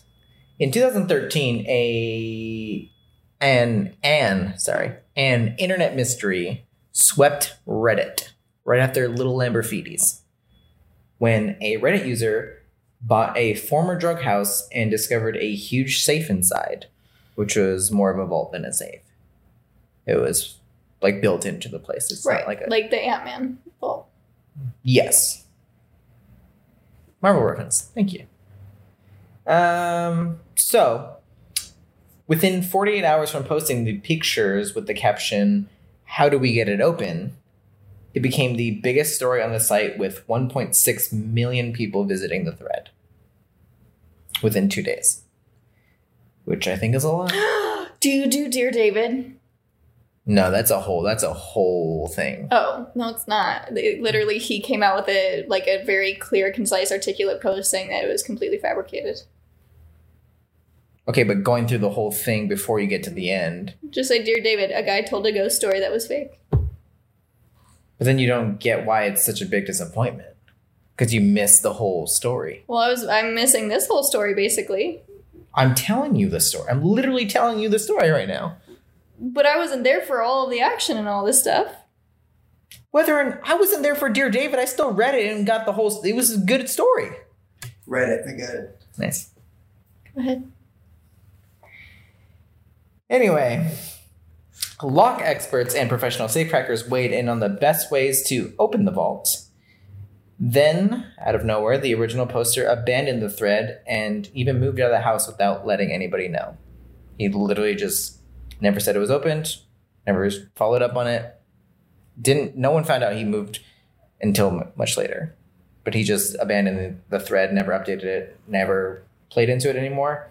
And then 9 months later, on December 23rd, a thread popped up announcing that the vault had been opened. Someone new had bought the house and found out that there were thousands of people wanting to know what was in his basement vault. And what was inside? A huge... dick. Dead spider. That's it. How big? Not too big. Maybe this big. That's pretty big. But including legs. Including legs, yeah, it's not that big. Yeah. The actual body was like brown recluses get this big. Fuck no, they don't. Yeah, they do. Do they really? They get huge. I saw a brown recluse in my room the night we moved out. Yeah. My first house. Pass. Yeah. I was like, I saw that and I was like, I'm out of here. I went on a road trip one time. Sorry, I'm so sorry. I keep interrupting you. Yeah. I went on a road trip one time and we went to a rest stop, and there was a billboard right outside one of the restrooms, and it said be careful, there are brown recluses out here, and it showed a reference photo of how big they are, and then it showed what happens when you get bitten by one. Disgusting. And it was someone's ankle, and it was completely rotted, and it was horrible. Anyway, continue. Michael got bitten by one. It was gross. That's horrible. Of course, everything bad happens, and yeah, it was disgusting. It was on his thigh. And it was just this whole part. It was just huge. You grow up in Southern California about black widows, and then you I feel later you find out about brown recluses. Yeah, yeah. Wait, hold up. You find out when they bite you, and you're like, oh shit, there's something worse. Also, back to this first story about just abandoning a safe or a vault, whatever. Yeah. At my dad's shop, when they moved in. He bought the place, and there's sorry, I hit the keyboard, and in the very back corner, there's it's a two-story building. The very back corner, there's two staircases, and in the back corner, there's a really small little storage area, little thing. And you go in there, and there's shelves built out, but behind the shelves, there's a room under the staircase, and there's light switch, and you can turn off and on, and you can see light turning on and on. And but it's blocked. It's blocked by the shielding that was built in after, before. And he's never cared to know what's in there. What? I'm like, Stan, you have to go find out what's in this thing. Fine. Post it on Reddit. Yeah, I should. It's going to be a mini Harry Potter. Let's get this thing popping. Oh, a really slightly bigger spider. What if Dobby's in there? And he's still there. That's where he went when he died. Yeah. Oh, sorry, spoilers. But he never died. Don't say that. Yeah. But yeah. Dobby forever. That's something I need to know. Love Dobby's life. Nope. I don't want to watch that. All right. The next mystery, which you're going to know where this is going as soon as I tell you about it. But I titled it The Lemmings Conspiracy. Dun, dun, dun. So, do you know what a lemming is? Yeah, it's the author of those Unfortunate Events books. It's a bird. You're both correct. They grow on trees and they're yellow.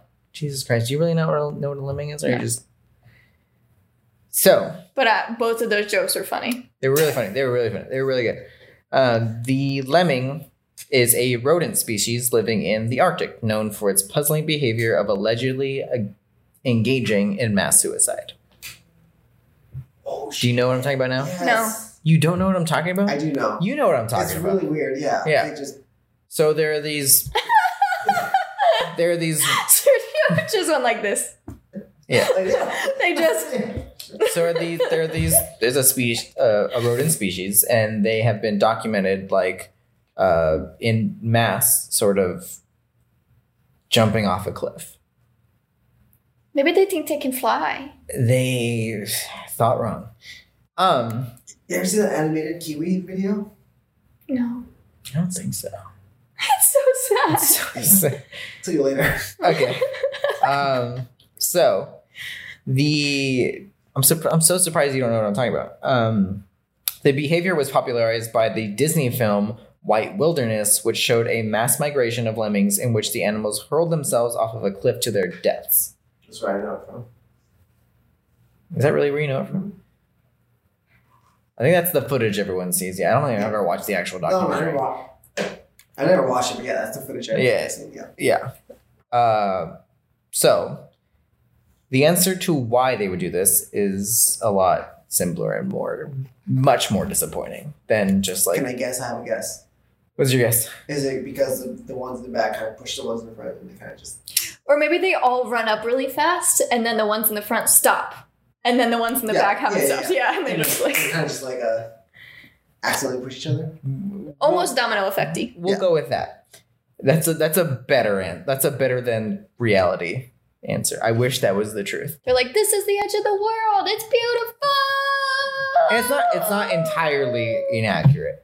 So, in 1982, a CBC documentary, Cruel Camera, revealed that the footage was faked. Oh, what? It was staged. There was just a little landing pad right under for the lemmings. That would have been nice. It's much worse. They pushed. The producers of White Wilderness wanted to show this tendency of this animal so badly that they built a set, not even in the Arctic. They built a set to look like the Arctic, imported lemmings, and then forced them off cliffs. They literally just... Yes. They just shoved these animals off. Yeah, they had the camera crew just go towards them so they kept going, and then they died. That's fucked up. I'm picturing them looking like Finn, so my heart is breaking really bad right now. It's devastating. What kind of camera crew would do this? Disney. Oh, yeah. Forgot. Fun fact... The documentary won an Academy Award for Best Documentary. Classic Junie. Listen, if we film it this time every time, my alarm's going to go off at 8:30 every time. I don't know what to tell you. I think that's what you tell us. Bless you. Thank you. But I did read further. I don't have it in my notes here, but I did read further that they... like these things do happen with them because they have like just large migration movements that like, and it's also documented it's like the whole thing is like they also commit suicide by jumping into the ocean. But it's like part of their like migration patterns or whatever they do think. Well, I don't know. It's a lot. They're like, sometimes, I get like capturing on camera is like very intensely hard, but like forcing it to like be on camera. They forced it because this was like it was like it predates the documentary where like this was a thing, so they couldn't exactly just capture it happening naturally because it does happen, but it's not as like. Drastic, and it's not like, on purpose technically. Yeah. Like it's like they're in such large groups that some of them happen to fall off, or like they go in the ocean, and some of them happen to drown because they aren't like fit enough to swim like the distance they're swimming, or like it's just like things like that where it's like accidental deaths do happen during their migrations, but not at this drastically. And they wanted to demonstrate that and capture it so badly that they reenacted it with live lemmings and just killed them. So you know how Darwinism is really racist? Like survival of the fittest type thing? I don't know how it's racist, but... Yeah. I've never heard that part, but I know what it is. Survival of the fittest doesn't actually apply to humans because we have such a substantiated class system that there's... No that makes sense, yes. I haven't... looked into it further than that enough to know if it's actually like inappropriate or like not PC to say about animals. That's really fucked up that they just like do things that will kill their little friends.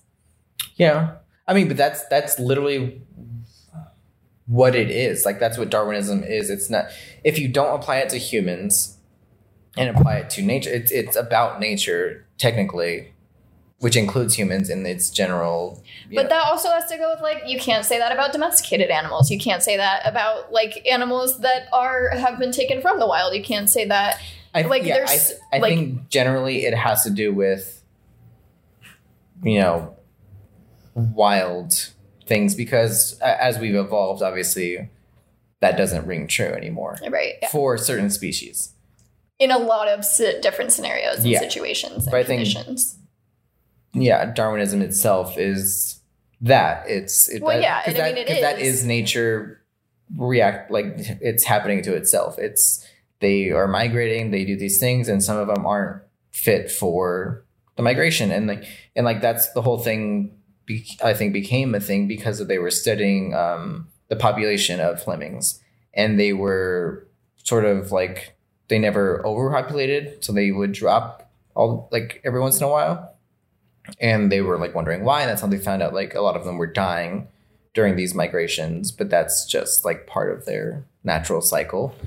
And yeah, just really crazy. But I was always taught like they did it because of overpopulation. Like they would overpopulate and then like a bunch of them would sacrifice themselves technically. But that's literally, I mean, that doesn't make any sense. Why would they wouldn't do that? Like, and that's not what humans should. No, but like I heard that and I was like, oh, that's fucking crazy. But I was like, yeah, whatever. And now that I think about it, I'm like, no, why would they wouldn't do that? They wouldn't just like go and perform a mass suicide to save. Like they're not saving anything because they don't care how much they populate. They're like why would it matter to them? Because there aren't enough resources to sustain those lives. But why wouldn't they just keep like spread? Like they're like they have no conception of like this is where we have to live. Like they're it's just like they. It is. They have a natural habitat that they have to remain in. But it can't be that small enough for them to like. They could overpopulate the area in which they occupy. I mean, the area which they occupy. Yeah.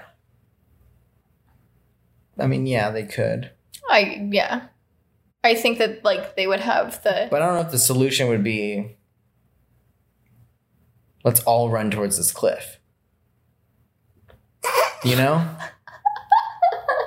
Like, I don't know, we're not lemmings and we can't... Like, I get, like what is it? Like, is it gerbils that eat their young type of thing?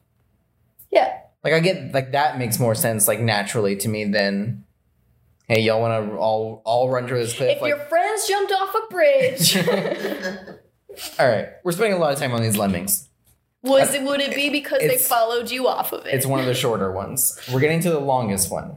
And then we have one more short one. Oh, geez. Okay. So, do you know... Do I know? What the bloop is? The what? The bloop. Bloop? The bloop. Bloop. I'm going to take that as a no. No. Okay. So, in 1997... Dude, obviously I don't know what this is. That was way before I was born.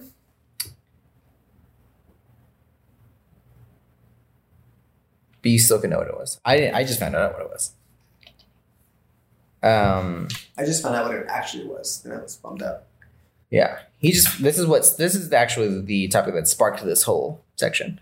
Because I found out what this was. I found out what it was and then what it actually was. And I was like, well, that's super disappointing. There's got to be other mysteries that were super disappointing. Let's look into them. This is one of them.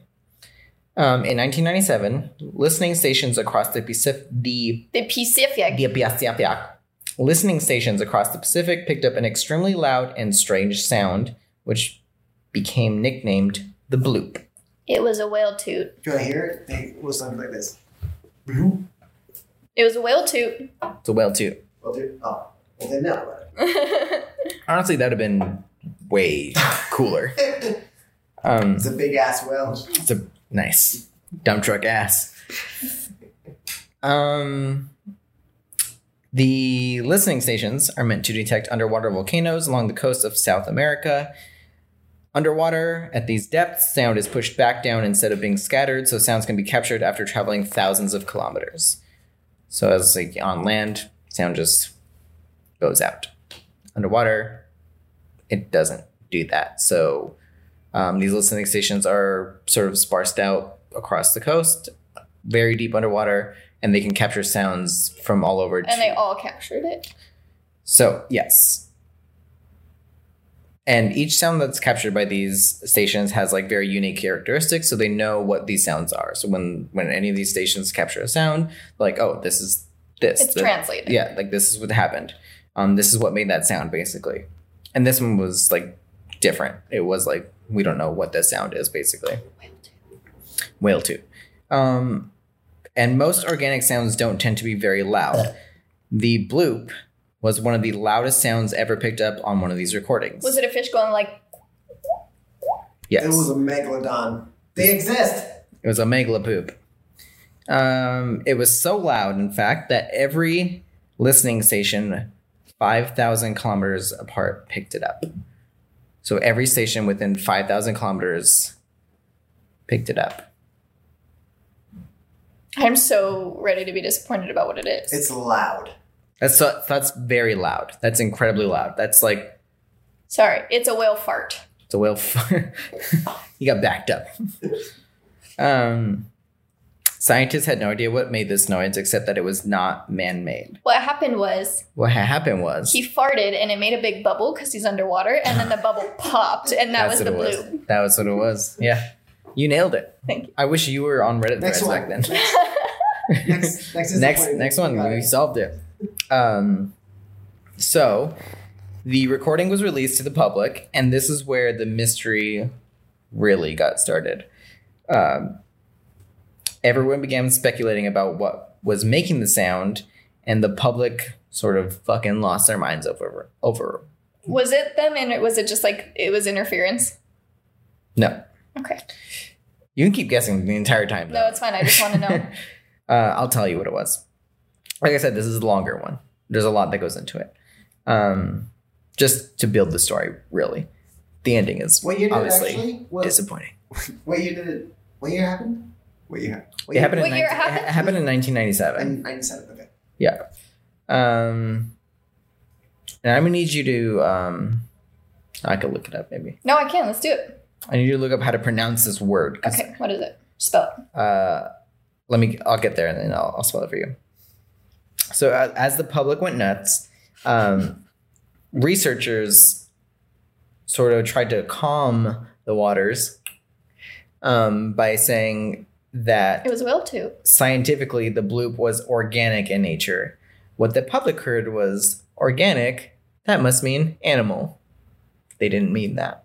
They meant just, it was naturally occurring, basically. Ooh, it was an earth toot. And the public was like, oh, it's a fucking animal. Got it. So, theory number one. Maybe we're done. Spell this and then tell me how it's pronounced. C-T-H-U-L. Cthulhu. Cthulhu. Is that how it's spelled? Yeah. How you pronounce that? Yeah. I never knew how it was pronounced. I always saw it and I was like, yeah, whatever. Fucking Cthulhu. That's the theory number one, because in H.P. Lovecraft's book, The Call of Cthulhu. Yeah.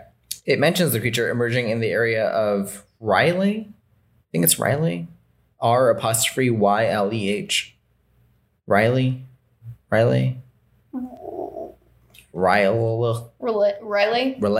Yeah, whatever. Whatever it was. Riley? Maybe. Well, that's where the book mentions the creature emerging. Okay. Which happens to be 1,500 kilometers away from where the sound was picked up. So it's in the same region. And everyone was like, we got it. Facts. Debunked because it's a fictional creature that does not exist. That's not a debunk. No, I don't take it. It literally just doesn't exist. They're just like, no, that's not it. I don't buy it. It ain't it. It might be so. Cap called it, ain't it? It ain't it. Theory number two is a whale or a group of whales. Tootin', scootin'. Lootin'. Cutie patootin'. Lootin' and shootin'.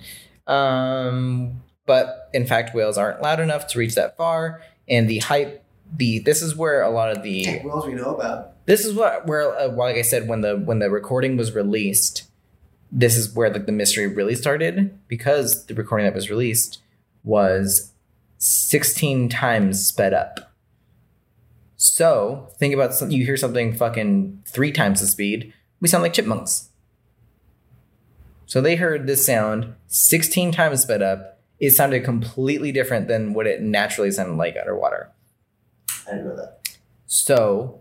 that's where a major source of the confusion was, because we heard like a bloop. Like we hear like a bloop sound. That's what I heard. That's just like that up. When in reality, it's basically a rumble. God. Like at normal speed, it's just literally like a rumble, basically. Just a really unique rumble that they hadn't heard before. Let's get ready to rumble. Exactly. Theory number three was that it was an earthquake. It wasn't really an earthquake, no.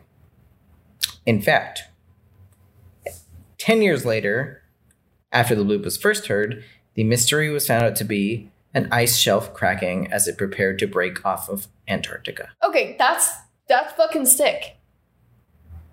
That's not disappointing to me at all. That's so different. So you rather after theorizing for a decade that it's like all these different things, and then you're just like, no, it's just ice breaking. People are like, oh, it's a fucking demon of the ocean. No. Yeah. Nah, it's iceberg. That's not disappointing to me. That's. I mean, it's not disappointing to you because you thought about it for the last 2 minutes. It's irritating, though. People thought about it for 10 years. That they didn't figure it out for 10 years. That's irritating. So yeah. This was the public, though. Yeah, we be dumb. It's an ice quake, which is what the scientists thought it was all along. So they were, which is like, goes back to the point where they were like, this is organic in nature. They're like, no, it's not anything crazy. It's just something we haven't heard before. Everyone was like, nah, fucking monsters. It's gotta be monsters. And then 10 years went by and they're like, it's a fucking quake. It's ice. People want monsters for so long. Yeah. All of a sudden there's like actual proof that aliens exist and be like, whatever. Yeah. You know? So yeah, scientists were like, it's gonna be something that's not that crazy. But yeah, so in the scientific community, no one was like disappointed, but in the public that were maybe they waited to announce it. Just maybe they knew like 5 years ago, but they were like let's fuck with people. It's just like no. I mean like let's wait till it dies out. Let's wait till people kind of don't care about it anymore. Got it. By the way, you remember that thing 10 years ago? By the way, got it. So that's the bloop. I still think it's a Megalodon Cthulhu. Yeah, probably. Hybrid. Baby. Cthulhu Megalodon. Is that what it sounded like? Yes. Actually, no. Our next and final disappointing mystery. The bloop.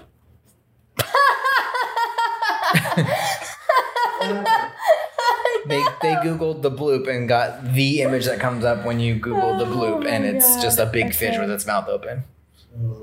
Yeah. It's pretty ridiculous. Are you going to listen to the bloop? I want to listen to the bloop. Okay, we're going to listen to the bloop. You got to play it for the audience, though. Oh. Because I'm not going to... Unforgettable vacation. I'm not going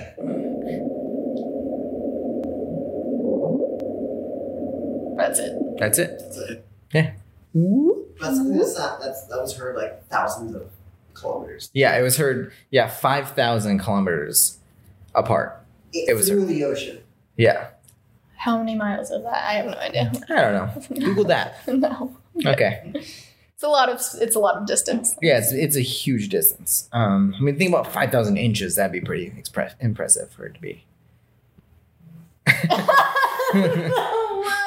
You would like a dick joke? Yeah, I thought so. So our final one is titled Stonehenge on Easy Mode. Can you guess what we're going to talk about? Stonehenge light? Stonehenge. Thank you, Sergio. We're talking about actual Stonehenge. But, the mystery behind how it was constructed all these years ago, how people could lift such big, heavy stones and all that stuff. Oh, yeah, I actually don't know this. They lifted with their legs. Actually lifted with their butts. Their dump truck asses. I don't remember working there, but okay. So after all this, speculation of, and theories of, like, supernatural and all these, different things, like, how could they do it? This motherfucker... named Wally Wallington. Yeah, it's a real name. It's a real man. Have you ever tried to pronounce willy-nilly but the full name? What is the full name? Wilson Nilsson. Wilson Nilsson? Have you ever tried to pronounce it? That's it. That's all I wanted. Have you ever said it out loud? Is Willie short for Wilson? Yeah. Why not William? William Nilliam? Yeah. Sure. What if it's William Nilsson or Wilson? That's not fun that way. You're ruining it. Or Wilson, you're literally ruining Wilson it. Wilson Nilliam. You're ruining it. Well, Wilson you're ruining Nilliam. It. You're mean. You're a mean person. I've always thought that about myself. I'm thinking about that. You now. I'm also thinking about it. Me now. I mean, thinking about myself now. I'm thinking about myself right now. I'm gonna go into the rest of this. Do it. So Wally Wallington, out of Michigan, proved just how easy it could be. No. He utilized the laws of physics to move huge slabs of his own, and he built his own Stonehenge all by himself using primitive tools. I'm picturing dad bod also. Yeah, absolutely. He built his own Stonehenge. Are there videos and stuff? Yeah. Google him on YouTube. He literally, there's videos of him doing, he built his own. What is his name? Wally Wallington. So how are the pyramids made, aliens? I'm going to finish this before we get into that. Oh my God. And if that's not enough, just to prove himself, he moved a 20-ton barn all by himself using similar techniques. So he's like, I built this, but also... I can move this fucking building over here. So then, how has he not built a pyramid? I mean, if you're good at something, never do it for free. It's true. Joker, I barely know her. And those are the disappointing mysteries. I'm astounded at the last two. I'm actually very excited about the last two. Pretty cool, right? Yeah. That's all I got. That's a wrap. That's her wrap. Chicken wrap. Chicken Caesar wrap. That's all we got. Okay. You wanna walk us out? Love to. We are Misfits and Tidbits. Thank you so much for sticking around for this episode. If you would like to have a little bit more of us, we are on social media, on Twitter and Instagram at Misfits. Why do I always put a T in there? I don't know. Misfits and Tidbits, the letter N. And you can go to our website at mntpodcast.com. You can find our contact information there. It's just our email, which is hello@mntpodcast.com. If you have an iPhone, it would be really awesome if you went to the podcast app and gave us a little rate, review, subscribe kind of situation there, or anywhere that you're listening, really. It does help us out a lot. It's super appreciated. And if you have any feedback, comments, questions, concerns, feel free to email us at that hello@mntpodcast.com email. And we cannot wait to see you next week. I can wait. I don't need to see you that quickly. Give me some space, please. See you then. Love you. Goodbye. Catch new episodes of Misfits and Tidbits every Monday. Me.